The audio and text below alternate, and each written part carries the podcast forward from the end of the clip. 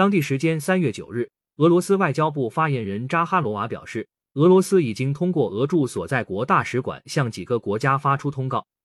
他们将为向乌克兰提供军事援助武器和派遣雇佣兵的行为承担责任。扎哈罗娃表示这些国家必须意识到他们将为此负责。至于承担何种责任俄方外交人员和使馆都已明确传达了俄方立场